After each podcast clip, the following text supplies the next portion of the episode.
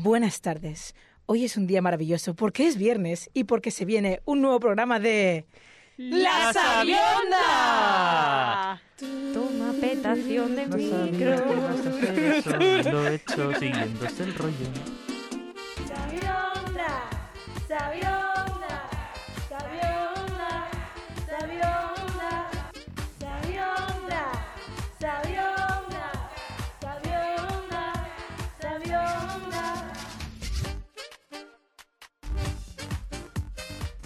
¿Notáis algo extraño hoy? ¿Algo nuevo en el ambiente? Mm, exacto, no me he cambiado de tinte en una semana. ¡Uh! Toma. He mantenido por fin mi personaje. ¿Cómo se está. nota la psicóloga, Eh, eh? sí, cómo se nota. Es que... Bueno, pero también hay algo nuevo en el ambiente. Bueno, nuevo más o menos. Para los fieles no es nuevo, pero para los que os habéis incorporado esta temporada, eh, bueno, es nuevo todo el mundo en realidad. Pero bueno, aquí tenemos a Sergi Paez. Hola, ¿qué tal, cariño? ¿Qué tal? Bienvenido, Sergi. Estuvo aquí para el especial de Star Wars. No sé si os acordáis, que fue maravilloso, la verdad. Yo me acuerdo, yo me acuerdo. Hombre, menos mal. No suelo acordarme de las cosas que hago, entonces estoy muy contento de acordarme de esto en específico. Ah, muy bien. Y también tenemos hoy a nuestra arquitectora preferida, Andrea Palomino. Arquitectónica. Bon dia, bona tarda, bon vespre, porque como esto en realidad es un podcast, nunca sabremos cuándo nos escuchan. A todas horas. A nena. todas horas. Igual nos escuchan desde Uruguay y vete tú a saber qué hora es. Oye, pues yo a tope. Ojalá, pues si estáis en Uruguay, por favor, saludad. Eh, oyentes uruguayos, un saludo desde aquí. por favor. Y bueno, tenemos en control, como siempre, a nuestra querida Elizabeth Cruz. ¿Qué tal estás desde ahí atrás? Pues chica, que soy una pesada y no os libráis de mí ni que queráis. Ni queremos, es que no queremos. Pero bueno, hoy vamos a hablar de cierto tema. Es que estoy como muy enfadada con este tema todavía. ¿no? Bueno, estoy muy enfadada con muchas cosas, pero este tema me trae como ya muchos años y creo que ha llegado la hora de hablar de ello. De los volcanes de Canarias. Casi. De Pues, Madrid. No me pasa una cosa, ahora, inciso. El tema de los volcanes me da rabia porque por un lado es como me da pena tu casa, pero por otro me flipan las imágenes del volcán y es como no quiero que se acaben nunca. A mí lo que me da ansiedad es que la gente dice, no, es que esto, hasta de aquí un año o dos, esto... Y yo pienso, pero bueno, ¿esta gente qué va a hacer? O sea, quiero decir, Pues no un vi- año y dos que el suelo es lava, literal, ¿sabes? Pues que expropien a la banca, Que no coño. puedes pisar, Que expropien no sé, y les den casas a esta cosas. gente. Yo tengo una duda genuina sobre Una este tema, porque hay una imagen muy famosa que es que la casa que ha sobrevivido y la, sí, la sí, lava sí. ha pasado alrededor. Y yo pienso, entonces el seguro no te paga esa casa, porque claro, tu, a tu casa no le ha pasado nada. Entonces todo el pueblo va a cobrar del seguro, pero esa casa... Yo mi pregunta es, Ah. ¿esa casa realmente se ha salvado? Porque a lo mejor esa foto se tomó en X momento y Ya, no cantes ahora ya- victoria, Claro, ¿sabes? claro. A mí me recuerda a la roca que es, es cuando hay la avalancha en Mulan. Y entonces como se ponen todos detrás de una roca y la avalancha pasa por sus lados y ellos se salvan y es como, sí, claro. Mm, Pienso más en El Señor de los Anillos, que hay actual lava alrededor de la piedra. A ver, cada uno tiene su referente, ¿vale? Somos Nieve. personajes y nos vemos más allá de lo que nos toca, ¿vale? Bueno, pues vamos a empezar ahora con el tema real que El quería tema hablar, real. perdón. Aunque Eh, bueno, por ahí va a ir las cosas, porque esta gente... Bueno, sí, lo que se va a quedar es un poco por ahí. Bueno, no sé si os suenan estos típicos términos que están saliendo mucho ahora en ciertos diarios. El batch cooking, co-living, friganismo, nesting, mini jobs, cooling, wardrobing. Si tenéis alguna duda os lo puedo explicar. cada uno de ellos. Gilipolling, todos ellos. Estos son conceptos neoliberales de la pobreza y los ponemos en inglés y separamos el horror de la realidad, modernizándolo todo y disfrazándolo de una opción o decisión propia, ¿no? Porque esto es como el coliving, que de- es como un poco en plan rollo coliving. Ay, qué guay es compartir piso con ciertas personas, qué estimulante es, y no es que Bueno, no es es, que una todas opción. estas cosas, ¿qué será? Será whatever it be, porque nadie lo sabe exactamente, ¿no? Sí, sí, o el nesting, que es como, no, me quedo en mi casa sin hacer nada porque es súper guay ver la tele, en realidad, y es como y no gastarte dinero, ya, claro. El wardrobing, que es comprar, usar y devolver, la- ¿sabes lo típico de las prendas estas típicas que lo hacen mucho en rodajes, de hecho? Y muchos influencers también Estás lo hacen. destapando secretos que no deberías destapar. Anda los que no, pues no, pero ahora cada vez, como las marcas, esto lo saben, cada vez están quitando más las, las políticas de plan de que puedes devolver en tantos días o ponen etiquetas como muy gordas para que tú en cuanto la quites, o, que, o sea, que no la puedas esconder en ningún sitio, para que digas en plan, mira, me hago la foto pero escondo la etiqueta y entonces no se nota nadie que, que no la ha comprado, o sea, que me lo voy a quedar, ¿no? Pues cada vez lo pone más difícil porque saben de este tipo de prácticas. Y este tipo de cosas lo que hacen es como vienen de otros sitios, otras culturas, que sí que lo tienen como una opción, como una decisión propia de decir, bueno, esto es una cosa que se lleva, una moda, pero nosotros las absorbemos y las metemos como en nuestras culturas, en plan, sí, sí, qué guay esto, esta práctica, no sé qué. No somos pobres, cariño. Eso es lo que somos. Y de esto vamos a hablar de este programa, de la romantización de la pobreza. Toma ya. Ya. Se viene. Bueno, se viene, se viene de debate. Aquí creo que todas somos un poco pobres, ¿no? Aquí todas hacemos cosas que empiezan por co. Todas somos pre- precarias. Nosotros podremos Sí. decir, cuando la gente empiece a utilizar todos estos términos, que ya estábamos ahí antes de que se utilizaran. Ya éramos ¿no? pobres. Y éramos pobres antes de que estuviera de moda. era de Fuera de moda. Exacto. No, sí, sí, pues mira, eh, he estado como leyendo un montón de artículos de esto porque tengo conflicto con el tema de romantización de la pobreza. Porque está lo típico de en plan, te explica la historia y no te separan un poco como diciendo, wow, en realidad lo importante es el amor y la familia y todo esto, ¿no? Es como más allá de, de lo material. Y es en plan, a ver, claro, es como, dejo de explicar la historia en plan, porque la pobreza es una puta situación de la que no puedo huir si estoy en ella, a no ser que haga tal, pero es como, te tienes que apoyar en algo mientras estás en esto. Entonces, o explico la pobreza y es como soy miserable todo el puto tiempo, pero parece que no tengas derecho a ser feliz si no tienes puto dinero, pero claro, es como, ya, pero si estamos en una sociedad en la que estamos, estamos vivimos en una sociedad y es como, en el, en el capitalismo es muy difícil huir de la idea de, en plan, si no tengo material, no tengo nada, no soy feliz. Pero luego es como, ay, qué bonito es en realidad no Bueno, darle es este valor. Para mí no es una idea. O sea, en este contexto distópico en el que vivimos, en el que, en el, que el dinero es la base, o sea, es que el dinero trasciende mucho más allá de lo material, porque si yo no tengo dinero, no me puedo pagar una casa, y si no me puedo pagar una casa, o no me puedo ir ya yendo a, una, a, otro nivel un poco más, ah, no sé, no a las más bases, bases, bases de la pobreza, porque decir, si yo no tengo dinero, no me puedo ir de vacaciones. Si yo no tengo vacaciones, me frustro. Si no tengo vacaciones, porque encima tengo un trabajo que- que, aparte de no tener dinero, es que no tengo ni tiempo, también me frustro, ¿sabes? Claro, Entonces, ¿Y qué te sirve vivir? En Pero sí. esto que Claro. estás diciendo es súper importante porque hay gente que a veces se olvida de que el ser humano es un ser social, además de un ser Claro. i- inteligente. Y toda la parte social de relación que incluye las vacaciones, el tomar un vermut con tus amigos. en el momento que te tienes que plantear si realmente te puedes permitir tomarte una casta cerveza, Efectivamente. ya es... Ahí estoy Claro, yo. Red flag, ahí estoy red flag social. Red flag social. ¿no? Eh, Pues creo que voy a ser el malo aquí. Voy a romper una No lanza Uy, uy, uy. por el gobierno y los medios. Porque claro, nosotros, nosotros no somos felices porque soñamos con eso que tenían nuestros padres. Entonces el gobierno que dice, bueno, Con si, una quere- hipoteca. si, si queremos, no, con el tener la casita con jardín y, y- y- y- y vivir la vida padre de vacaciones. Pero claro, ahora ellos dicen, "Po- po- pobre gente pobre, tenemos que darles un sueño nuevo. Entonces nos están inculcando sueños nuevos con esto del co-living, con el tal, para que tengamos pues otras expectativas de la felicidad. ¿Tú has visto Mad Men? Mm, Solo Yo los que corren por la calle. Pues con- Mad Men es básicamente lo que estás diciendo. Quiero decir, crear nuevas estrategias. Eh, son nuestra- nuevas estrategias de mm, relaciones públicas y publicidad para a, tener la clase obrera contenta y feliz y, y Claro. sin quejarse, Sí. pero no es correcto. Exacto. Porque al Obvio. fin y al- claro, pero no es correcto, porque no nos estás abasteciendo de unas necesidades básicas al- a, la clase media. Ah, al no, revés, no, nos no, estás vendiendo que, nuestra correcto. pobreza es lo que con lo que hay que vivir, es algo con- no, es que no Mira, hay un artículo de Javier Dale en El País comenta, mientras en Occidente la pobreza es una ausencia de posesiones, en Oriente existe otro concepto de la pobreza, que es de la falta de armonía entre lo material y lo espiritual. De la misma manera que asumimos que la sociedad occidental es competitiva precisamente porque el éxito es la medida de la felicidad y la felicidad, la felicidad se mide en posesiones, en Oriente, en cambio, los demás no se perciben como competidores. Entonces tenemos como la corriente como de, de- Oriente está la idea de, lo espiritual, la familia, el amor como más lo que tienes alrededor, lo no material, ahí encontrar la, la armonía es la felicidad. Y nosotros tenemos como no lo material, es porque obviamente está, el capitalismo es así. Lo que pasa que compararnos con Oriente a veces, o sea, No, no, es, es que, que claro, sí, es El conflicto como- está ahí. es compararnos con,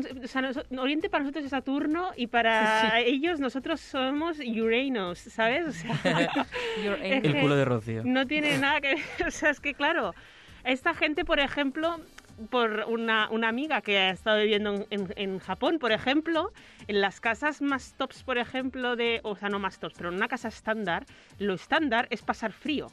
No es casualidad que el chinchan vi pasar eh, invierno debajo de una mesa camilla con Oh, estufa debajo. bello. ¿Sabes lo que quiero decir? allí el contacto con la naturaleza y todas estas cosas y ellos toda su toda su constelación de creencias está muy ligada con la naturaleza y con todas estas cosas El que por ejemplo sí, sí. aquí no entonces también un problema también qué pasa con todas estas cosas de, de importar términos es lo que decías tú antes de que cuando tú los importas o sea yo creo que son términos que están muy guays y que pueden tener su coherencia, algunos son una estupidez, evidentemente. Mm. Lo que pasa que hay un fallo en la traducción al español, Sí, ¿sabes qué decir? exacto. a la mediterraneidad. Sí que es verdad que lo que tú decías también tienes razón de que nos plantean nuevos retos, también es verdad que ahora mismo probablemente estemos como en una época en el que no, no se nos puede dar respuesta con las cosas de antes, ¿no? Ujú. Entonces, Ujú. a lo mejor ahora, por ejemplo, hay gente que eh, yo barro para casa, pero a lo mejor a largo plazo ellos no se ven viviendo solos o, o ellos el vivir con amigos, pues Mm. que no- evidentemente siempre que sea verdaderamente, verdaderamente una opción. Claro, o sea, es lo que, que no puede es ser es maravilloso vivir no con quieras, amigos, pero Sí, no por es. viviendo con- necesidad. Exacto, exacto. Sí, sí, sí. Eso, eso es. En el momento en que no es una opción, es una puta mierda. Muy bien, pues con estas reflexiones eh, nos vamos ya a la siguiente sección, que es eh, la mía, efectivamente. Breaking News, hoy hablando de Cornellada del Llobregat, para Toma, que mi toma, señora se calle.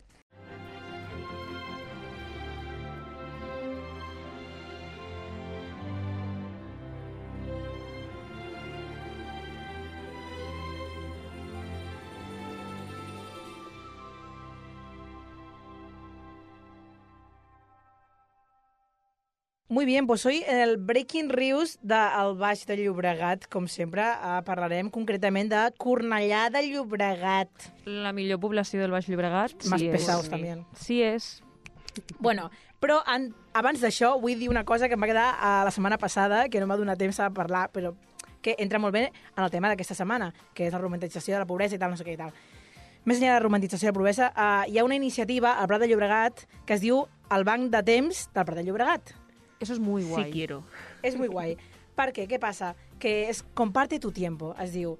Eh, hi ha gent que potser no pot pagar, jo què sé, se- s'espatlla el teu puto ordinador i dius, me cago la puta, no tinc diners ara per arreglar aquesta merda, no sé què. Doncs pues dins d'aquest banc de temps hi ha gent que sap fer com diferents oficis i dius, vale, hi ha algú que em pugui com arreglar l'ordinador en algun moment i aquesta persona va, t'ajuda, tu- t'arregla l'ordinador gratuïtament, entre cometes, perquè ara tu li deus com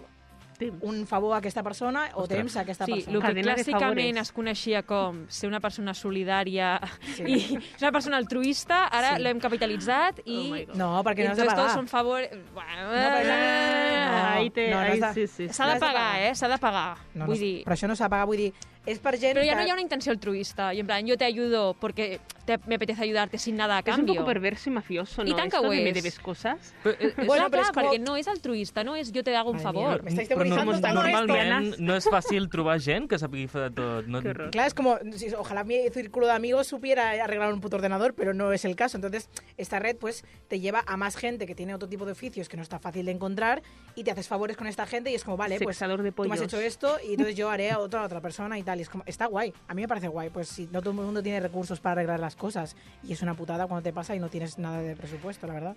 ¿Esto es una promo de algo? No, no, que te- Estamos aquí machacando. Que no, que no, que es una cosa que quería decir, por ejemplo, este programa, que, que es una iniciativa que hay en el Prat, que podéis buscarlo en Facebook, para la gente que Ah, necesite este tipo de servicios y pues no llegue, igual que yo, a final de mes. Tu, tu què oferiries? Exacto. ¿Yo qué ofrecería? Sí. Pues, joder. Què pots, eh, què pots fer per la gent? Ara t'he t'he ficat aquí un problema, buah. Es que yo, precisamente, mm, uno de mis problemas es que No no, sé ofrezco nada. nada. de la vida. O sea, es como, puedo ofrecer... Ya. No, no, yo qué sé, por ejemplo... Clases de música, tía. Vale, clases de música, entre comillas. Eh, yo qué sé, ¿sabes? Gente que no puede como pasear a los perros, que esto hay una iniciativa también en Barcelona, Mm, este mm. tipo, en que, joder, pues hay gente que no puede salir- movilizarse de su casa y tal, lo que sea, pues dices, pues voy a pasear yo a los perros de esas personas y tal. Que hay iniciativas así en otras ciudades también, pero concretamente quería decir la del Prat porque es la que gente que más nos escucha y pues eso. Y ahora ya voy al informe del, del Cornellà de Llobregat. tira. Vale. El informe de Cornellà de Llobregat. Y digo, hola, a ver si alguien puede ayudarme, por favor. Tengo mucha ansiedad y nervios que se me meten en el estómago. Me he estado tomando mucho tiempo tranquimacín y me gustaría tomar algunas pastillas u homeopatía para tranquilizarme. Si alguien toma algo natural y que vaya bien, se lo agradecería. Muchas gracias.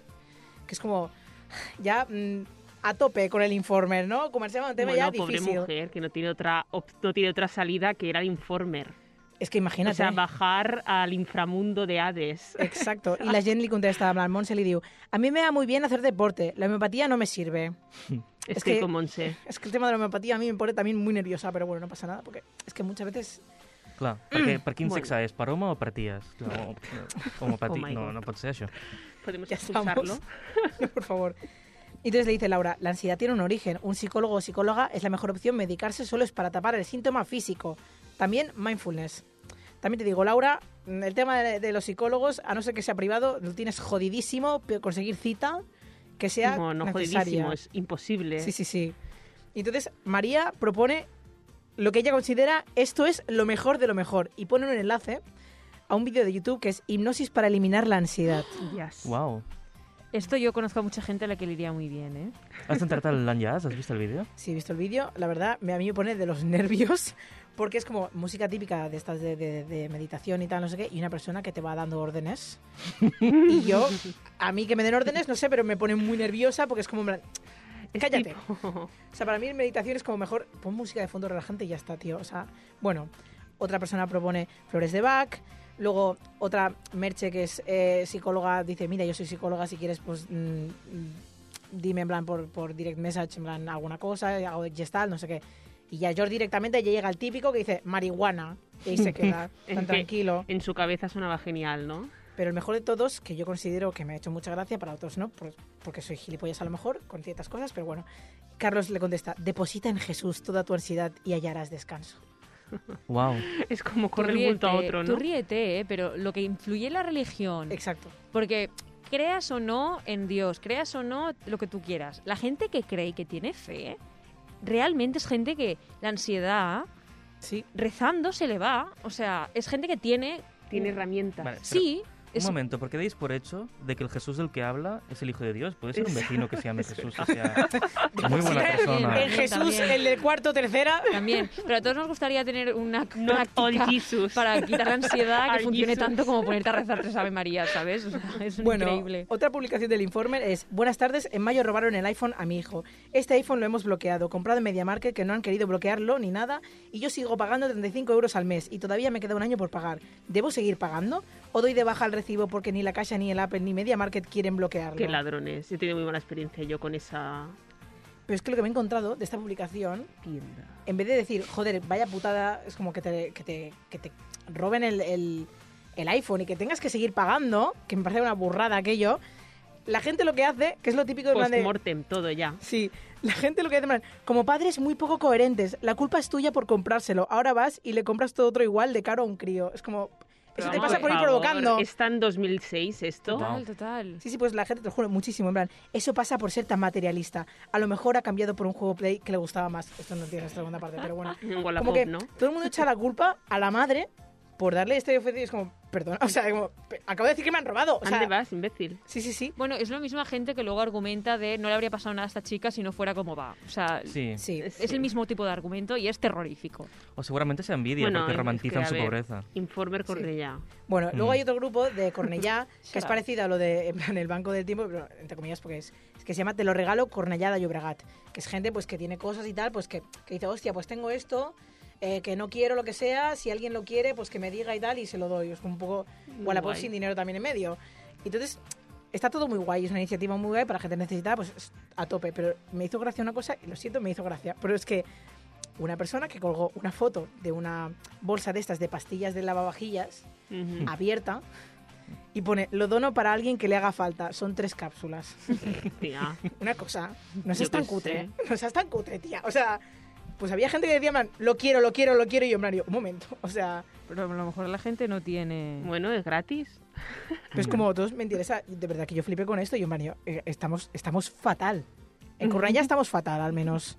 Me, sa- me sabe tope mal, pero es como, claro, me hizo gracia la imagen y luego vi la situación y yo, madre mía, ¿cómo estamos? Pues tío?". bien, que han grabado También te digo, una película Tener ¿eh? lavavajillas de concept. Eh, también te digo, eso es muy- tiene- hay que tener dinero para tener lavavajillas, Claro, yo. es que esta gente eh, no es clase obrera seguro. Claro, a lo mejor quieren las pastillas porque no tienen lavavajillas. Es como un plan, si me compro las pastillas algún día tendré lavavajillas para usarlo, sí, ¿no? ¿sabes? Para A lo mejor hacer un a lo Claro, mejor es para sí, sí. hacer arte con ello, en plan, ¿qué se siente Espérate. ser clase obrera? Pues voy a comprar una. ¿sabes? Madre mía. Bueno, Una, una invocación de estas con velas O quieren masticar. para traer al dinero. ¿Tienen, Son tienen- apetecibles, total, igual una moda. Lo pienso. Siempre lo pienso también. hubo Tiene una forma moda, de- no, hubo una moda de esto, no lo empecéis otra vez, por Tío, favor. pero vamos a ver, es que ¿quién ha Fueron diseñado. ¿quién ha diseñado esas pastillas tan blanditas? Claro, es que son como, O sea, como chuches, claro. Totalmente. Es ganas de como- morderlas, ¿no? o No, sea, por favor. la persona que las haya diseñado ya sabía bien lo, o sea, sabía perfectamente lo que leche. estaba haciendo, por supuesto. A ver cuántos niños mato. ¿no? Es que claro, van Totalmente. provocando las cápsulas. madre. Efectivamente. Van provocando Van las provocando. lo que pasa. Don't learn, baby. Don't learn. One, two, three, four.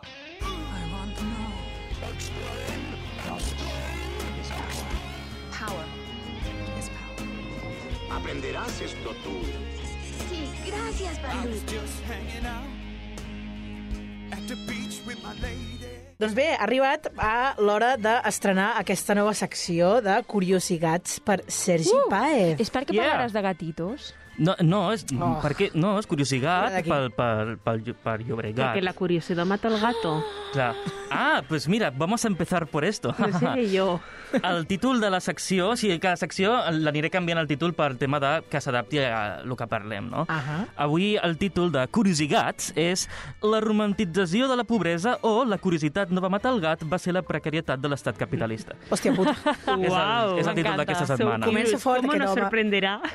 Vale, I explico una miqueta la meva secció. Eh, Sí. Explicaré quatre curiositats. Una d'elles és falsa, les altres tres són reals. I hem d'endevinar quin és? Exacte, al final m'haureu de dir què és fals de tot el que He explicat. Okay? És, és, una, és un joc barra ràdio, també podeu jugar des de casa o no, pringats, jugueu amb algú de veritat. um, qui escolta podcasts? Qui escolta podcasts? Pues el mundo. Nosaltres. Molt. Deixeu d'escoltar podcasts. No, me quedo sin amigos. Escolteu la ràdio. Collons, doneu vida al Prat, al Prat pues con Ràdio. este programa tienes las dos opciones. Molt bé, molt bé, molt bé. Deixo de llençar-nos merda, en veritat m'encanten els podcasts, m'encanta la sabionda. vale, primer començaré explicant una cosa molt curiosa, que és que la curiositat no va matar el gat.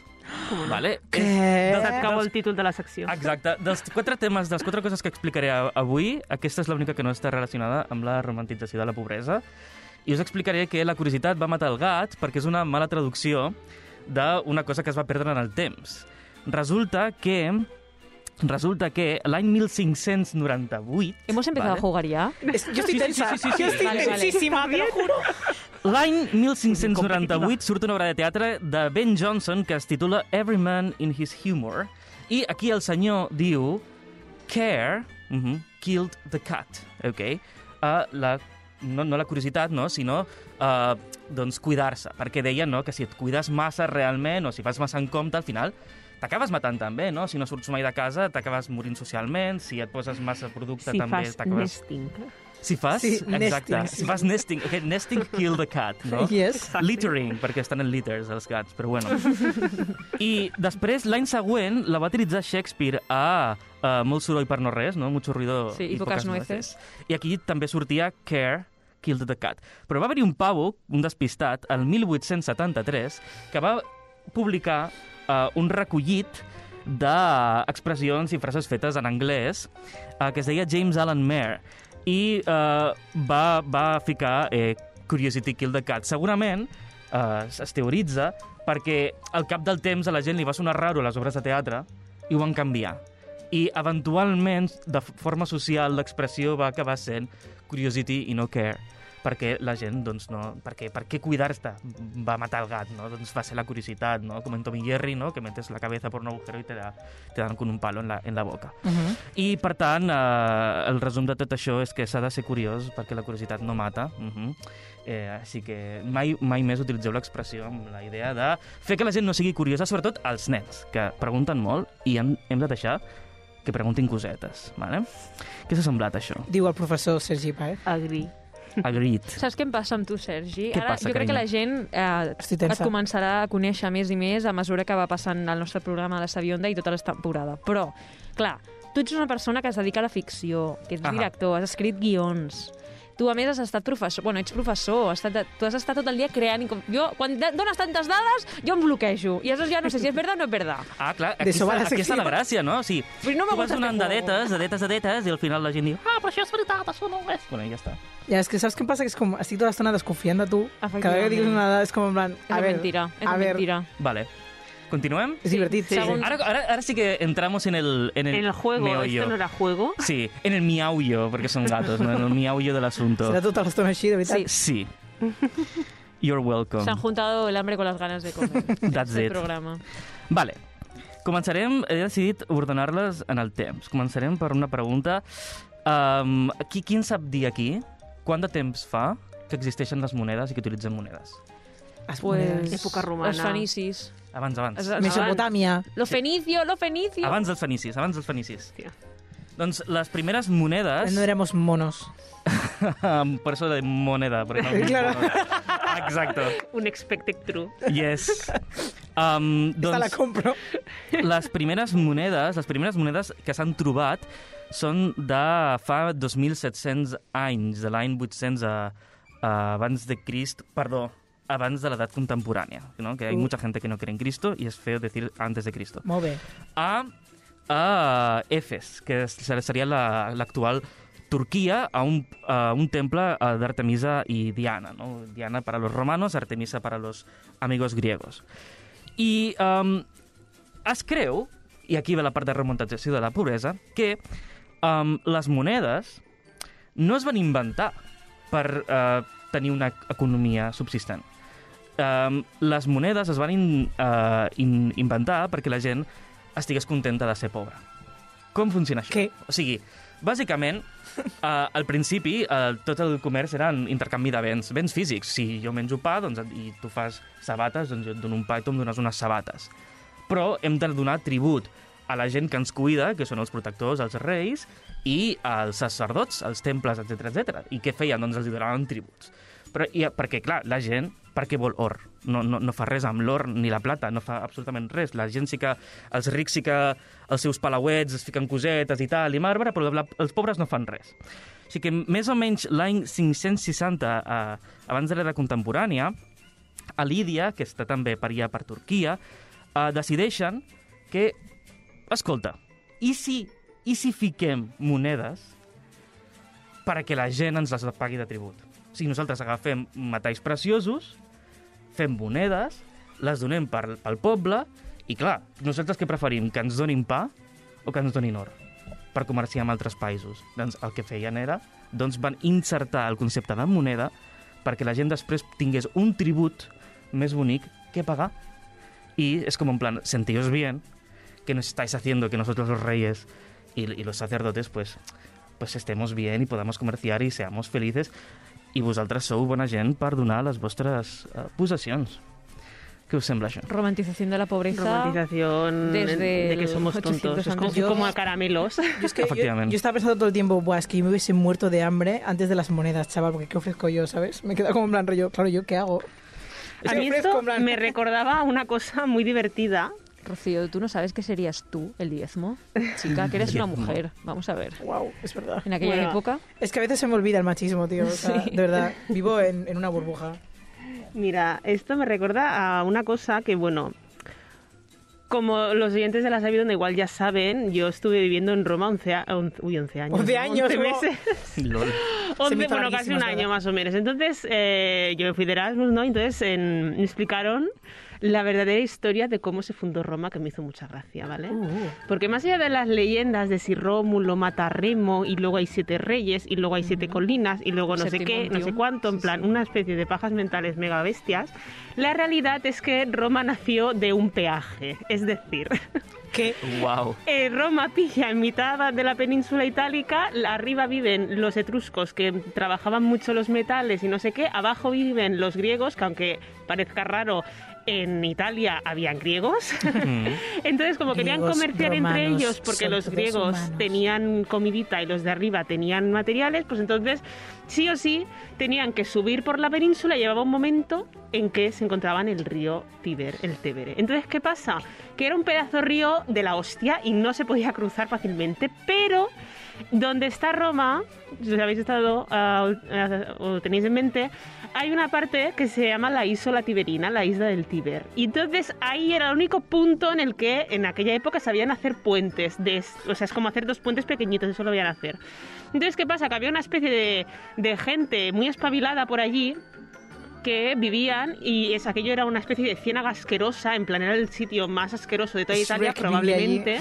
Lol. Entonces dijeron, mira, si tú quieres pasar por mi puente, me- pues tú vienes con 10 ovejas, me quedo dos. Entonces venía al otro lado, ah, tú vienes con cuatro vacas, me quedó una vaca. Entonces haciendo así, pim, pim, pim, se hicieron los putos reyes. O sea, Roma, el Imperio Romano nació de un peaje. Leno. Y no había dinero de por medio. Entonces de ahí, pues todo el follón que se montó en los siglos consiguientes. Uh, Pues voy a añadir que esto se explica en una novela muy chula, que es de Steven Saylor, que se llama Roma, que leí de pequeño. Y la novela empieza en, la- en esta isla, cuando, con los primeros mercaderes que llegan, y vas leyendo cada 100 años la misma familia cómo va evolucionando. Y al final de cada capítulo tienes un mapa de Roma, de cómo va creciendo desde el X hasta tal. Qué guay. Sí, sí. Tío, esto es como jugar a la Mongus. Tengo la sensación de que tú también me estás mintiendo ahora, Andrea.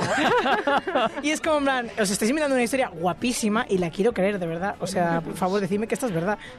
Bueno, per, Impostor. per acabar aquesta part dels de, de la moneda, dir que, òbviament, al final es van adonar com que pagar amb or és estúpid i el, a Xina ja a l'any 8, perdó, l'any 800 i pico, ja es van començar a utilitzar bitllets. En plan... Eh, Aún más absurdo. Joder. Sí, però clar, la, la idea va sortir de que um, portar un carro ple d'or era com molt car i molt lent. Y I van dir, pesado. mira, ha- hago, hago un papelito que dice que tú tienes este dinero y que la gente se lo crea porque está firmado por el emperador. I es, van inventar els bitllets d'aquesta manera. Què us sembla? Siempre eh, eh, muy A mí estos billetes me suenan un poco chungo. Hmm. Mm. Bueno, com, eh, saltem una miqueta en Nerón el que temps. quemaba cosas, creo que no. Era muy quemable. Era como demasiado inflamable esto. És cert. No sé, ¿eh? Mm. Anem a per l'obra d'Abraham Lincoln. Bueno, Abraham Lincoln era una persona molt creient i eh, estava, era una persona molt, molt, molt proud, tenia molt d'orgull d'haver nascut a la pobresa. De fet, la caseta de fusta on va néixer Lincoln es pot visitar al Parc Natural de Hog- Hogginsville, a Kentucky, no? I eh, durant molt de temps, eh, ell el que feia amb el, altres companys i eh, terratinents que eren també molt creients com ells i que si tu ets pobre doncs li estàs donant a Déu, um, entraven a terres de gent que tenia esclaus i els hi ajudaven a treballar. I animaven a la gent que fos rica a treballar amb aquesta gent eh, i, eh, bueno, perquè era com en plan ells han acceptat que són pobres, les criatures del Senyor haurien de ser lliures i si tu ets lliure i vius en la pobre amb la pobresa i t'estàs apropant a la natura, t'estàs apropant a Déu. Era una miqueta aquest concepte, no? Inciso. Mm -hmm. bueno. Que també és veritat que allà als Estats Units, diguem-ne, que quan van arribar, és com que com allà no existia, no tenien la seva cultura pròpia, tota la cultura dels Estats Units és una cosa que s'inventen, digamos, sobre la marxa, i de la mateixa manera, com parlàvem al principi de los orientales de naturaleza, ells, ells van començar a fer com una, una... La seva cultura estava basada en el contacte amb la natura, Sí, que Dios la que ya estaba allí, por cierto. vull dir, aquesta, la novela que está tan famosa que eh, no me he leído y por lo tanto no debería hablar, pero es la del Walden 7, es la romantización de un senyor que, va, que va, marxa a viure a un llac i allà viu Mm. sol, no sé què. Aleshores, allà hi ha molts quadres d'aquesta època que es diuen... El, hi ha un molt famós que es diu El Angelus, no sé d'aquí, però és perquè era com que la gent idealitzava molt el tema de treballar al camp perquè eh, estaves treballant el campo del Señor, por lo tanto estabas en contacto con Dios, vull dir, Es de Witch. no sé hasta qué punto És era Witch. ah, altruismo con los, los esclavos negros o era ah, ego por estar cerca de Dios, Siempre ¿no? es ego. Siempre Clar, ego. se- segurament va de la mà. I és a una més, cosa que allí eh, és molt d'aquesta època de cultura nord-americana. Bueno, d'aquella època, i ara no sé si us en recordeu que es bueno va fer molt viral, protestante. que no sé Sí. si us en recordeu que es va fer molt viral aquell senyor que tenia un camp de maduixes i va fer una activitat sí. que era veniu vosaltres mateixos a collir les vostres maduixes, aquelles que colliu les, us les endueu. I era com mano de obra gratis para que los ricos vayan a hecho, coger maduixes y las pagaban. luego, obviamente. hecho- su, Mm. su cestita de maduixes després se, les, se la habían dando a casa. Pero era como, qué mente brillante. Está diciendo a los ricos, venid vosotros a, cultivar, a coger vuestras Mirad propias... qué guay. Sí, sí, sí. Sí, sí, sí. A tope con esto. Doncs, en resum, que tot el tema de l'emancipació del 63 ve de molt abans, quan un jove Lincoln i altres membres del que recordo era el partit eh, republicà llavors, um, se n'anaven a ajudar, entre cometes, a la gent a llaurar el camp per apropar-se a Déu, ¿no? En plan, si somos pobres, nos acercamos a Dios y todos más felices ganándonos el cielo. I aquí arriba la última de les curiositats, que Hmm. se'n va cap a Hollywood. Toma. D'acord? I Venga. Curiosament, curiosament, um, és, és, par, és parla tot això de que em sembla que ho hem comentat alguna vegada, si no avui, eh, que és lo de romantitzar el sacrifici, no? En plan, jo sóc una persona pobra, sóc pobra durant molts anys i eventualment arribo a guanyar un Òscar i animo tothom a que s'ho currin i siguin pobres i ho passin malament, perquè passar-ho malament Uh, Et és porta a normal. l'èxit. Exacte, és com normal. Estem normalitzant, no?, ser pobre, eh, vi malviure i un dia arribar tal. Que no te paguen. Efectivament, que no te paguen. Sí, la meritocracia, ¿no? De aguantar. Esa de pica pedra. Sí, pero es Efectivament. que después los ricos que llegan al éxito porque sus papis se lo han pagado, luego lloran y dicen, no, no, yo también he sido clase obrera. Doncs per aquesta anècdota ens n'anem a l'any 1998 a Maui, a Hawaii. I ens n'anem a Bubba Gump Shrimp Company. Hombre, Us sona això? hombre, y tan, Shrimp Forrest Gump. Heaven now. Yes, Forrest Gump. O sigui, com sabeu, aquesta empresa és real i tenen sí. restaurants. Doncs a un restaurant de Maui, uh, menjant escombraries i sobres dels clients i vivint a la seva furgoneta de Scooby-Doo, hi vivia Super Mario Bros. himself, Chris Pratt. Chris Pratt de Llobregat. Sí? Doncs Eso es mentira. ¿Cómo, ¿Cómo voy a comprar esta? Pues que estoy segura que la está adorando de esta manera para que no la compre y esta será real. doncs... O ya sabe que voy a hacer esto, con lo cual es como lo contrario. Es igual, no voy a sí, sí, sí, con no, este no puedes no hacer esto. Doncs uh, una actriu de sèrie B ara va dirigir un curtmetratge llavors que es deia Raiden Wong, uh, la, perdó, Raiden, Raydon Chong, uh, va veure el Chris Pratt, li va semblar un tio graciós i maco i li va dir, estàs estudiant interpretació, doncs jo et dono um, et dono diners uh, perquè vas, facis el meu curtmetratge, un curtmetratge que es, titula, es titulava Cursed Part 3, no val buscar-ho als mòbils fins al final de la secció. Um, el cas és que Chris Pratt ho va vendre tot, i això, malvivia, vivia al carrer, menjava escombraries, menjava de, de les sobres dels plats. Hi ha una anècdota que explica com una senyora va demanar un bistec pel seu gos i com estava massa fet, eh, el va llançar a les escombraries i se'l va menjar de les escombraries perquè no volia llançar el, el bistec.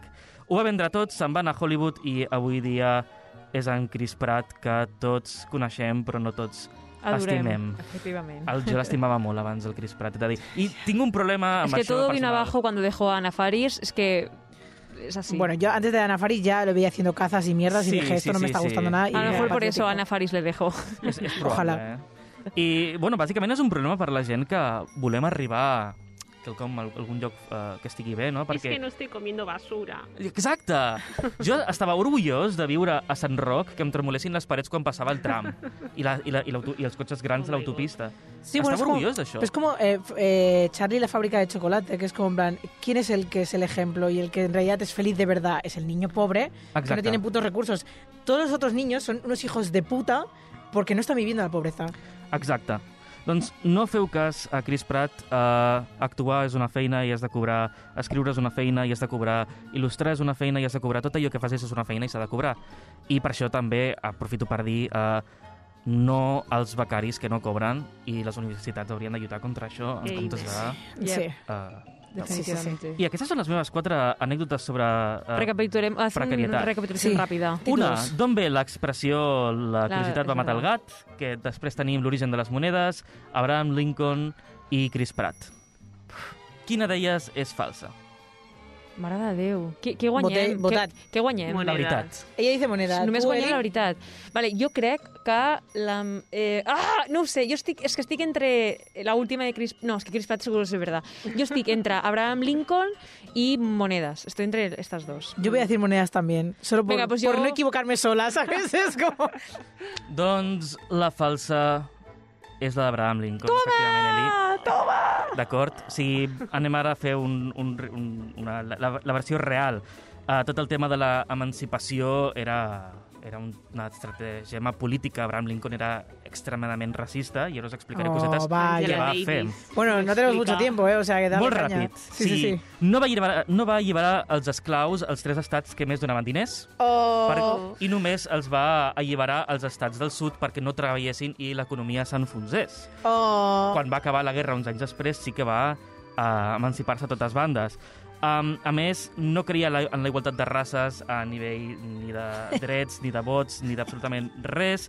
Um, I és, va, va, no ha passat a la història per ser uh, la persona a tota la història dels Estats Units que més gent ha matat a la vegada. Va, uh, uh, va ahorcar, va penjar a 30, 38 indis sioux a la vegada en l'execució en massa més gran de la història dels Estats Units. Oh I aquest és Abraham Lincoln, que té les, també l'estàtua més gran. Que cazava um, vampiros. I que cazava vampiros. Mira, lo mejor es que dejes la casa y te hagas arquitecto.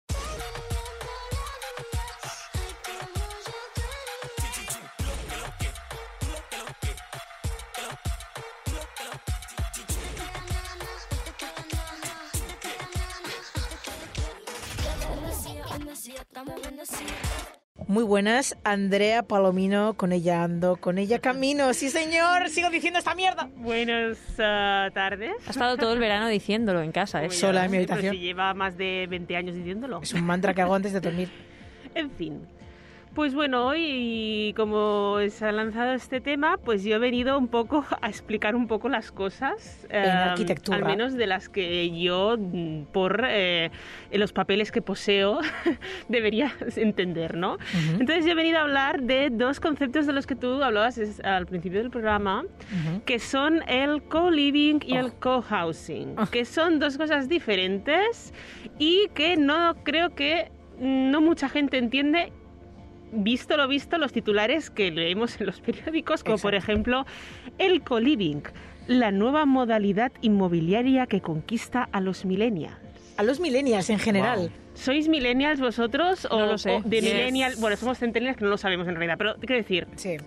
¿Vosotros sabéis lo que es el co-living? ¿Lo sabéis de verdad? Es no, vivir ¿verdad? con alguien Entonces- porque económicamente no te puedes mantener por ti mismo. Pues eso es nuestra versión. Mm, Sí, pero entonces eso es que no os seduce ni, ni os conquista porque realmente no sabéis lo que es. Claro, porque no es una opción también para nosotros. Porque diga, eh, bueno, eh, tú vives en co-living, Claro. Sí, sí. entre comillas. Sí, que no entre lo no comillas ni entre comillas, vivimos juntas en el co-living. No llega a ser co-living y te voy a explicar por qué. Oh, Porque O lo hemos decidido nosotras, vivir juntas. bueno. No, no, yo Ah, no voy por ahí. Evidentemente yo estoy en contra de la precarización de todo porque vivimos muy precariamente. Quiero decir, no Sí. puede ser que tengas que destinar eh, el 50% de tu sueldo en pagar una habitación. No hablo de un piso, ¿vale? Venga, entonces vamos a, a explicar estos conceptos y vamos a explicar que estos conceptos existen en otros países eh, que te pueden sorprender más o menos. Por ejemplo, nadie le sorprenderá que yo le diga que esto eh, existe en países nor- del norte de Europa.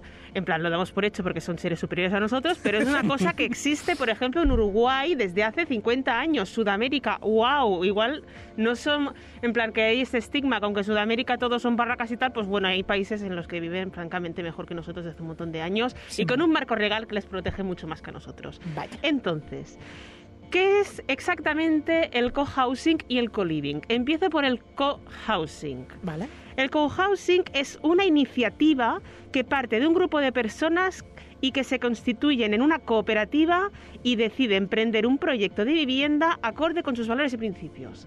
Por ejemplo, nosotros nos llevamos muy bien y estamos hasta las narices de pagar un montón de dinero por eh, un piso que encima nos sube el alquiler y que es una mierda y que, y que contaminamos mucho porque vivimos en un piso pues de mierda y decimos basta ya, pongamos el puño encima de la mesa y decimos vamos a, a hacer una cooperativa entre nosotros y entonces lo que vamos a hacer es vamos a construirnos una casa, un edificio, no una casa, sino un edificio y eh, que vamos a vivir nosotros, por lo tanto nosotros vamos a decidir un montón de cosas. Por ejemplo, vamos a decidir que ese edificio em, va a tener las cocinas comunitarias, porque, por ejemplo, ¿para qué pagar cuatro hornos, cuatro microondas, cuatro lavavajillas, en el caso de que seamos suficientemente ricos para, para tenerlo?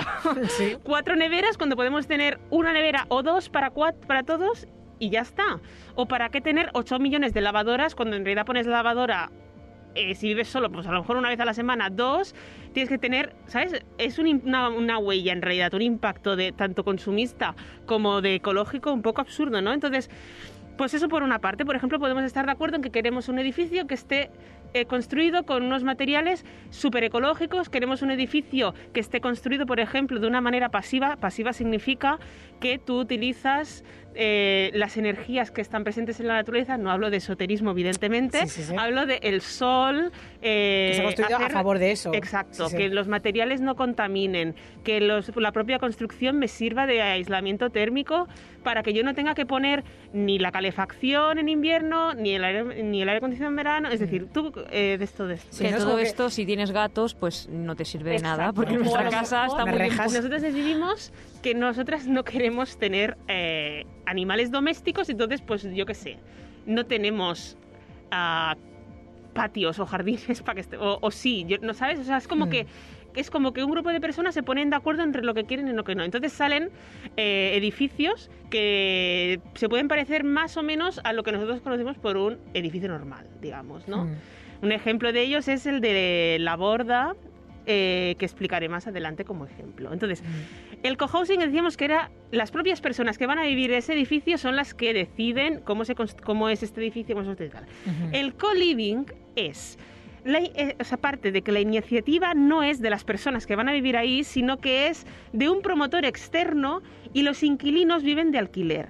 Entonces, el promotor puede entender el co-living como le parezca a él, es decir, eh, puede ser que lo que está sucediendo ahora, y por eso nosotros no tenemos ni puñetera idea de lo que es el co-living, en el sentido de que no lo disfrutamos ni conocemos a nadie que va a un co-living, porque se están empezando a hacer co-livings de lujo, es decir, Ah, yo es Alerta. como un edificio de apartamentos, por ejemplo, pero eh, tiene ciertos servicios comunes, por ejemplo, un gimnasio, o tiene la piscina Vaya. común, o tiene un Lol. spa, o tiene un no sé qué, ¿sabes? Pero ¿Dónde está la sauna de nuestro ese es un edificio, tipo de exacto. Eh, Entonces, En es, nuestra el caso casa. es que en vez de decir los inquilinos, decide el promotor. Entonces, eso es por una parte el co-living de lujo, pero un co-living, por ejemplo, podría ser, o sea, un co-living en realidad llevándolo a algo que nosotras podemos entender, sería una residencia en realidad, ¿no? Porque compartes, eh, o sea, Claro. está muy bien lo de compartir cosas que a lo mejor mm, Sí, que el da igual. edificio ya está hecho y tú entras, pero compartes estos servicios, Claro. estas zonas comunes. Entonces, esta, Ah. es, el co-living casi que responde un poco a, a esto de, de que hoy en día, por ejemplo, tú no sabes dónde vas a vivir de aquí tres años. A lo mejor te interesa estar, bueno, por cómo funciona el mundo y cómo la precariedad está que nos engloba, que a veces la puedes escoger, a veces no, pues eh, puede ser una alternativa, no la opción, ¿sabes? la única opción es ¿Qué querías decir, Sergi? Entonces, eh, duda, entonces, Sí. una piscina comunitaria no es co-living, No. pero por ejemplo, en Big Bang Theory, que tienen la lavadora en el sótano y todos lavan la ropa ahí, sí que es co-living. Claro, es que al final el co-living no es ningún invento, lo que pasa es que le han puesto el nombre. Quiero decir, es, no deja de ser. en plan, antes. Hay, hay otra, hay una tesis eh, doctoral que ya he hablado aquí alguna vez, que es la de Kitchenless City de Anna Pujané, que estudia edificios de Nueva York del año 1850 más o menos, de esa época, que solo tenían una cocina.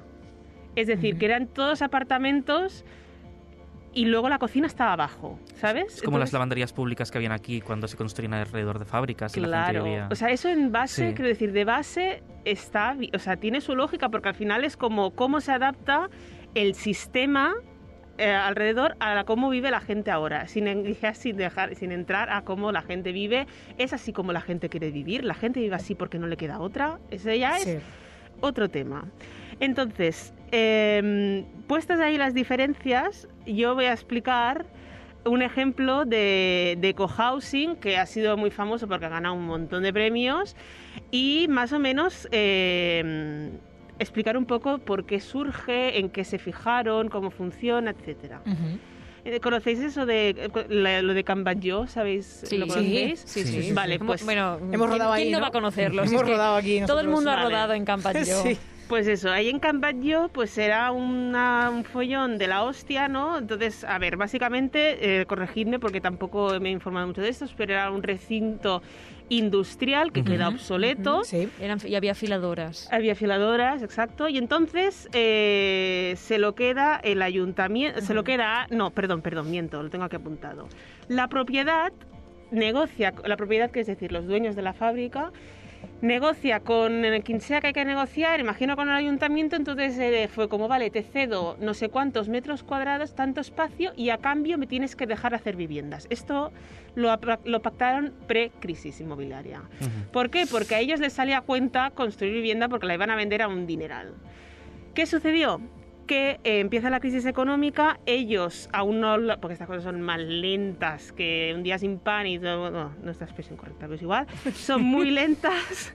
Entonces cuando vieron que llegaba la crisis y que, iba, sí, que se iban a gastar una pasta en unos pisos que luego no iban a vender porque la burbuja había explotado ya, como que se quedó todo parado. Entonces los vecinos eh, en, en cierto momento, creo que fue en 2011, los vecinos entran al recinto de Catmayó y entonces empiezan como a ocuparlo de una manera como más colectiva, como una de tal. Entonces Ujú. allí hay hay un montón de proyectos y un montón de cosas. Entonces, por ejemplo, en Catmayó ahora ah, creo que van a hacer una, bueno, no creo, no, hay una, hay una nave- la nave grande se va a convertir en un archivo, es decir, un equipamiento público, y luego hay como muchos proyectos que Bueno, y la escuela de cine, la EMAP, ha comprado cosas, no sé, la escuela sí la escuela de cine de mapa ha comprado donde nosotros rodábamos ha comprado toda Sí, esa sí. ala eh, no sé qué ala es pero como la más grande que hay en Camballo y ahora es escuela de cine Que con platós o Estoy sea, es una que todo el locura mundo, todo el mundo la ha visto alguna vez en algún anuncio, porque es que sale Sí, en todos no, lados. es que, pero es que,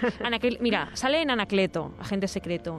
Sale en todos los videoclips de la gente de Barcelona que tenemos 3.000 Sí. euros para grabar. O Sí. sea, mm, sí, todas las prácticas universitarias de plató de cinema, de la SCAC, de la WIC, de todos lados. O sea, todo el mundo ha rodado en Camballo. Pues sí. Y, y bueno, pues entonces eh, una de esas proyectitos que iban saliendo, pues fue el de hacer un cohousing, es decir, una- un- se construyen edificios, el ayuntamiento les concede un trocito de Can Batlló, una cesión durante 75 años, y entonces allí construyen la, la casa. ¿Es uno que es de madera? Sí. Vale. Ah, siempre me he preguntado qué era. Pues ya lo Sí, sabes. sí, qué sí. fuerte. En este programa solo hacemos que aprender. Efectivamente, yo como evidentemente siempre animo a la gente a que coja el móvil y busque las cosas que estoy Sí. explicando si no nos vamos a enterar. Hay una pastelería debajo que tiene muy buena pinta. Pues sí.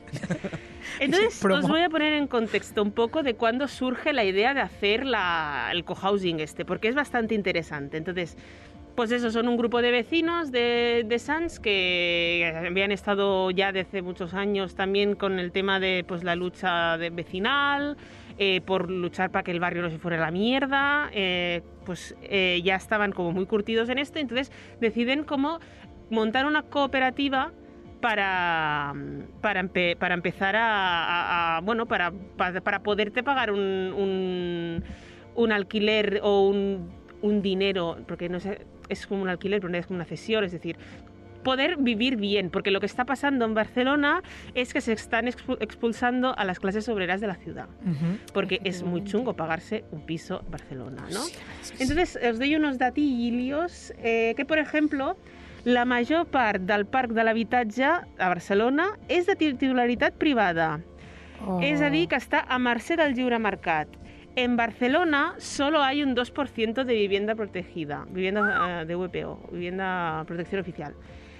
Por ejemplo, en otras ciudades como Ámsterdam es el 20%. Joder. Jolín. O sea, 10 veces más y aún así me parece poco. Sí.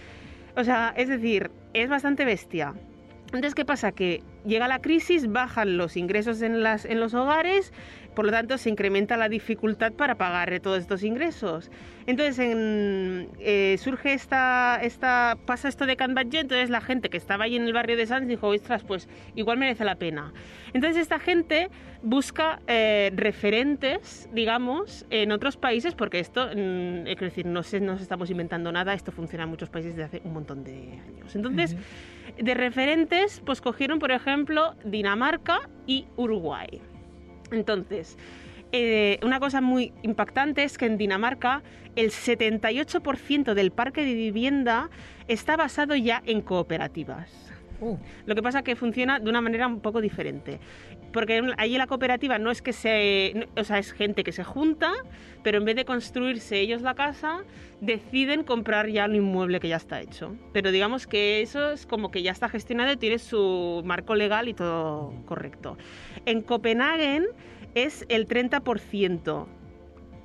De, de todo esto son, eh, es decir, el 30% de las viviendas de, Cope- de Copenhague no pertenecen a un, a un privado, son Ujú. o de cooperativas o de, de públicas.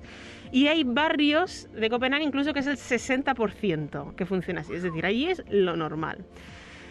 Entonces, eh, en otros países como Uruguay, como os decía, eh, es, una, es un tipo de, de- de vivienda que ya lleva más de 50 años que funciona así, porque incluso tienen unos... En Uruguay está mejor montado que en Dinamarca, en realidad, porque están mucho más protegidos por la ley, porque es como que eh, allí las cosas funcionan en el sentido de que primero se, se constituye un grupo, luego eh, busca un terreno donde se quiera hacer, allí sí que construyen, digamos, el edificio donde quieran hacerse la casa. Entonces, cuando ya saben dónde se van a hacer la casa, que ese terreno lo pueden encontrar gracias a otras, a, la- a otras cooperativas más grandes que les ayudan a buscarlo, o gracias incluso al gobierno, pican la puerta del gobierno y les dicen, hola, nos queremos hacer una casa. Y entonces el gobierno les da dinero, o sea, les da un crédito que no tienen que devolver para que ellos fuerte. se hagan la casa. Wow. Qué fuerte. Me mudo ahora mismo. Luego, eh, lo que tienen que hacer, evidentemente, es contratar a un equipo técnico, es decir, arquitectos, aparejados, lo que sea, para que les hagan la casa bien.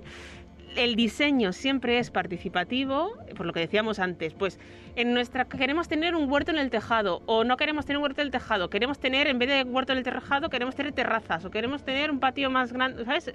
Todo muy yo- casi que tú decides cómo, cómo quieres vivir y por último, el proyecto este se presenta al Estado para que les den un crédito social otra vez para construirse la casa. Entonces allí es incluso más, eh, más eh, guay en el sentido de que tienen un marco legal y está todo montado para que de ninguna manera se pueda especular con esa vivienda, porque no puedes... en- o sea, ni la misma cooperativa ni la gente que vive puede especular con ella, porque está mega blindada, para que no se hagan marranadas como pasa aquí. En Dinamarca es diferente lo que os decía, ellos compran directamente el edificio. Entonces allí sí que tuvieron un poco de más de, de follón hace unos años porque entró en el gobierno un mega liberal de estos que quiso que el mercado lo engulliera y entonces tuvieron un poco de issues con ello. Pero mm, igualmente sigue siendo una gran potencia a nivel de que tienen un montón de parque de vivienda pública, entonces es muy bestia. Entonces, teniendo esos referentes, eh, los vecinos ya sabían, ya habían hecho una cooperativa y además era muy curioso, se llama La Borda, porque eh, ¿sabéis lo que es una borda? No. Es como la casa de. en lo- son las casas que hacían los, lo- los pastores en los Pirineos, en la alta montaña, hacían una casa que es toda de piedra y así como muy sencilla, que es decir, no tiene ni particiones ni nada, pero era una casa que se quedaba en la montaña y entonces era como que no era de nadie. Es decir, si tú pasas por allí te pillaba la tormenta Tipo de Cristo, te refugio. podías Sí, meter. es Como refugio de montaña. Qué entonces chulo. ellos lo hicieron ya pensando en que nosotros vamos a hacerlo para ahora, pero queremos que esto sea un poco delegado, porque a lo mejor cuando ellos ya, por lo que sea, no viven allí, a lo mejor hay gente con necesidad que sí que le puede interesar entrar a vivir aquí y tener unas condiciones guays para entrar, ¿no? Ujú. Entonces, este edificio de la borda se constituyeron, pues eso, hicieron la cooperativa, bla, bla, bla. Entonces contrataron a los arquitectos que son el estudio de la COL. Y entonces os voy a dar unos cuantos datos de este edificito eh, que tiene 8 millones de premios. O sea, se hizo en el año 2014, o sea, en el año 2014 empieza el proyecto. Se ejecuta entre febrero de 2017 y octubre de 2018. O sea, estos vecinos en cuestión de 5 años tienen un edificio para ellos nuevo ya. Eh, tiene una superficie de 3.000 metros cuadrados, aunque eso probablemente no os diga nada. Entonces ahora voy a enumerar todos los premios que tiene. A ver, eh, no todos porque tenemos que ir cortando ya la sección. o Todos sea, no, vale. Sí, sí. Pues tiene un, dos, tres, cuatro, cinco premios tochos de Cataluña de innovación, ejecución, todo eco. Entonces, como le apuntaba Sergi, está, ellos- los vecinos es que como además de complicarse la vida, porque es una cosa que en España está como empezando, cogieron y dijeron, pues queremos boicotear a las eléctricas, o sea que vamos a ponernos con Soma Energía y entonces vamos a poner todo de placas solares. Pues queremos que todo el- que no se utilice ni un ladrillo y el mínimo hormigón posible. Pues todo el edificio es de madera, menos la parte baja que es de cemento, que la hace de basamento. En plan, todo así. Queremos esto, no sé qué, sé cuánto. Entonces tenía como tres objetivos y con esto ya acabo porque es un poco lo que os decía, que era primero el redefinir el programa de la vivienda colectiva, es decir, que hay eh, o de 28 viviendas, pero están hechas por módulos, entonces tienes, o sea, tú puedes configurarlas de manera que te queda una vivienda de 40 metros cuadrados, una de 60 y otra de 75. Entonces, por ejemplo, eh, yo, me, yo me voy a vivir allí, vivo en una de 40, entonces me caso, tengo hijos, necesito un módulo más, entonces negocio o sea, me pongo de acuerdo con el vecino de al lado y a lo mejor me- él me cede un cubículo, entonces ya tengo una habitación más, ¿sabes? Todo como si fuera un puzzle. Y entonces luego tienen una serie de espacios que sí que los comparten, que pues por ejemplo la cocina, ah, la lavandería, un espacio polivalente, tienen incluso un espacio de salud y curas, eh, un almacén de plantas y luego los espacios exteriores que por ejemplo la cubierta tienen huertos, etcétera. Luego el otro punto importante era la sostenibilidad porque como os decía ellos decidieron que iban a, da- a dar por culo a la- todas las energéticas posibles y todo el cambio climático, entonces todo es Que también es el Eco. objetivo de la sabionda. o- Esto es nuestro archienemigo. Por eso somos inmateriales. Exacto. Y entonces, y luego el tercer punto es la participación de los usuarios en el proceso de diseño y en el de construcción, es decir, que ellos decidieron cómo querían las cosas. Y así tiene que ser siempre. O sea, en resumen, que ninguno de nosotros hacemos ni housing ni co-living y que hemos dado like a muchos tweets que Bueno, es que no. Que es somos putos pringados. Primero, yo quiero dejar una cosa clara. Primero, que nos tomen el pelo. O sea, quiero decir, ni de- se demoniza el co-living ni se demoniza el cohousing, porque también he leído Claro. como cosas en plan, es que el co-living en realidad es una mentira, es que no sé qué. Claro, si me haces co-livings de cinco estrellas, quiero decir, si me haces co-livings que no son irrealistas, pues no, pero por ejemplo, es, o sea, yo entiendo que que, o sea, evidentemente partimos de la base de siempre, tiene que ser una opción, ¿no? Pero es, es muy lícito, por ejemplo, que haya personas que a lo mejor eh, tienen ahora 30 años o 40 y dicen, es que yo no me veo viviendo sola, en plan... Yo estoy cómodo, me gusta estar con gente o, ¿sabes? Un grupo de Mm. amigos que, yo qué sé, por lo que sea, pues porque les, les gusta vivir juntos y punto. Entonces quieren de esto, pues es simplemente crear unos edificios que se adapten a estos nuevos programas Y que tengas el control. y que tengas el control. Ladies and gentlemen, welcome to Target. Y si una persona no puede tener un teléfono, que le quiten el teléfono. A ver, también quiero preguntar eso. Ustedes que son más chavitos que yo, ¿me pueden explicar este meme, el de soy basado? ¿Qué significa soy basado? Bones, Ferran Bassaganyes, com estàs? Tio, com va? Molt bé. Molt bé. Quina setmana tan llarga, no trobes? Ah, mira... Estic molt estressada, Ferran, com cada puta setmana. De veritat t'ho dic. Bueno, aquesta més... Bueno, ja s'ha... No, sí, sí, mira tal, mira tal, ahí. Va ben vi, ole, ole. Sempre una, una copeta de vi. Una copeta de vi mm, fa de bon camí. Mm, Això és una mica mitja ampolla, eh? Però bueno, mira... Perquè, perquè ja està alcoholint, ja, mira, t'ho diré, era alcoholint i, i és allò que dona per, per una copa gran i no per dues petites, saps? Vale, vale, bueno, mira, anem, anem al tema. Ja, uh, tu saps que aquest, aquest programa parlem de la romantització de la pobresa. I mira, com jo ara no puc pagar gairebé mm, res de la meva puta vida, doncs he pensat que podria, no sé, buscar una opció com per no pagar la llum i tenir igualment llum a la meva casa i que sigui com una mica, una, que sembli una decisió activa, saps què t'ho vull dir? Plan, una mica en plan, no, no, és decoració, és un, un ambient que he creat jo, saps? No, que és no poder pagar la luz. Doncs mira, uh, no pots pagar-te la llum? Doncs jo et recomano, compra't espelmes que siguin caríssimes per de... saps? Perquè aquestes espelmes de botonet de l'IKEA que tothom coneix estan molt bé. Mm. Però, ja, ara, de fet, les espelmes, filla meva, s'han ficat molt i molt i molt de moda. I jo me n'estic intentant convertir en un expert. Vale. Llavors t'emporto unes quantes marques que a mi m'agraden. Però ja us dic, no són les espelmes que trobaràs al basar de sota casa. Són espelmes d'autor, diguéssim. D'autor. Sí. La primera que us recomano, uh, i no és la de Whitney Paltrow de la, de la seva vagina, que a mi m'agradaria molt tenir-la, és aquesta de la marca La Muntanya. Ok. Aquesta espelma, tio, és una espelma d'una tia guiri que va venir a viure a Espanya i va dir me flipan los olores d'Espanya, vaig a muntar un negoci de les velites perquè suposo que d'allà on va venir la senyora li va, bueno, ja estava començant a funcionar i ha fet una mena de col·lecció d'aromes d'Espanya. Llavors tens pues, el cafè de l'Alfredo, eh, la luz de la siesta. La que jo tinc és eh, figuera, saps? Encara és època de les figues, pues, la figuera. Boníssima. La fet, l'olor de figa és una olor que a mi m'agrada molt, la veritat. Llavors, vols una cosa més per fer mood, per fer una cosa, una mica, una cosa d'aquestes ja decorativa, una espelma mental. Pues jo et recomano la cereria valenciana Vilarmanos, té una col·lecció d'espelmes que representa que es- estan inspirades en l'Europa de 1800. Vale? Llavors, l'Europa de 1800 feia aquesta olor. Boníssima. Llavors, aquesta espelma uh, té una calavera, com pots veure, té com un pot així una mica vintage, que sembla com d'un medicament antic, i representa que fa olor a aura negra. Vale? Llavors, doncs mira, ara que s'acosta Halloween, Clar. mm, no? per la gent Scorpio també, pues igual pues, una aura negra, pues, fa una olor així com de cendra, de fusta, que està prou bé, la veritat. Eh, jo entenc que els morts de 1800 devien fer aquesta olor, doncs bueno, Va. per a la casa, no?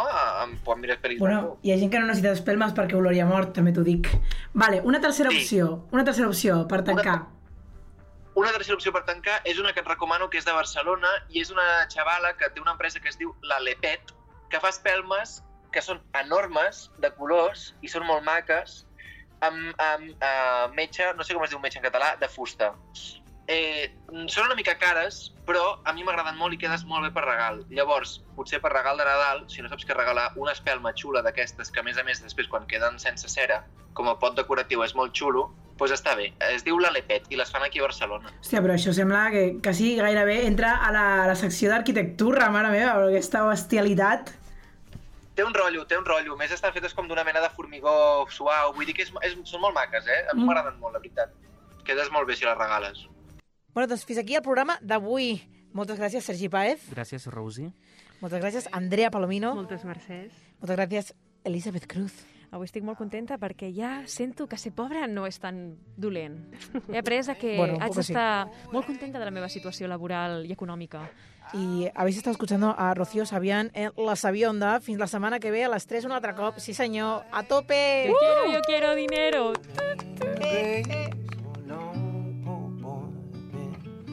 All around this world. I've been all around Cape Girardeau, parts of Arkansas. All around Cape Girardeau, parts of Arkansas.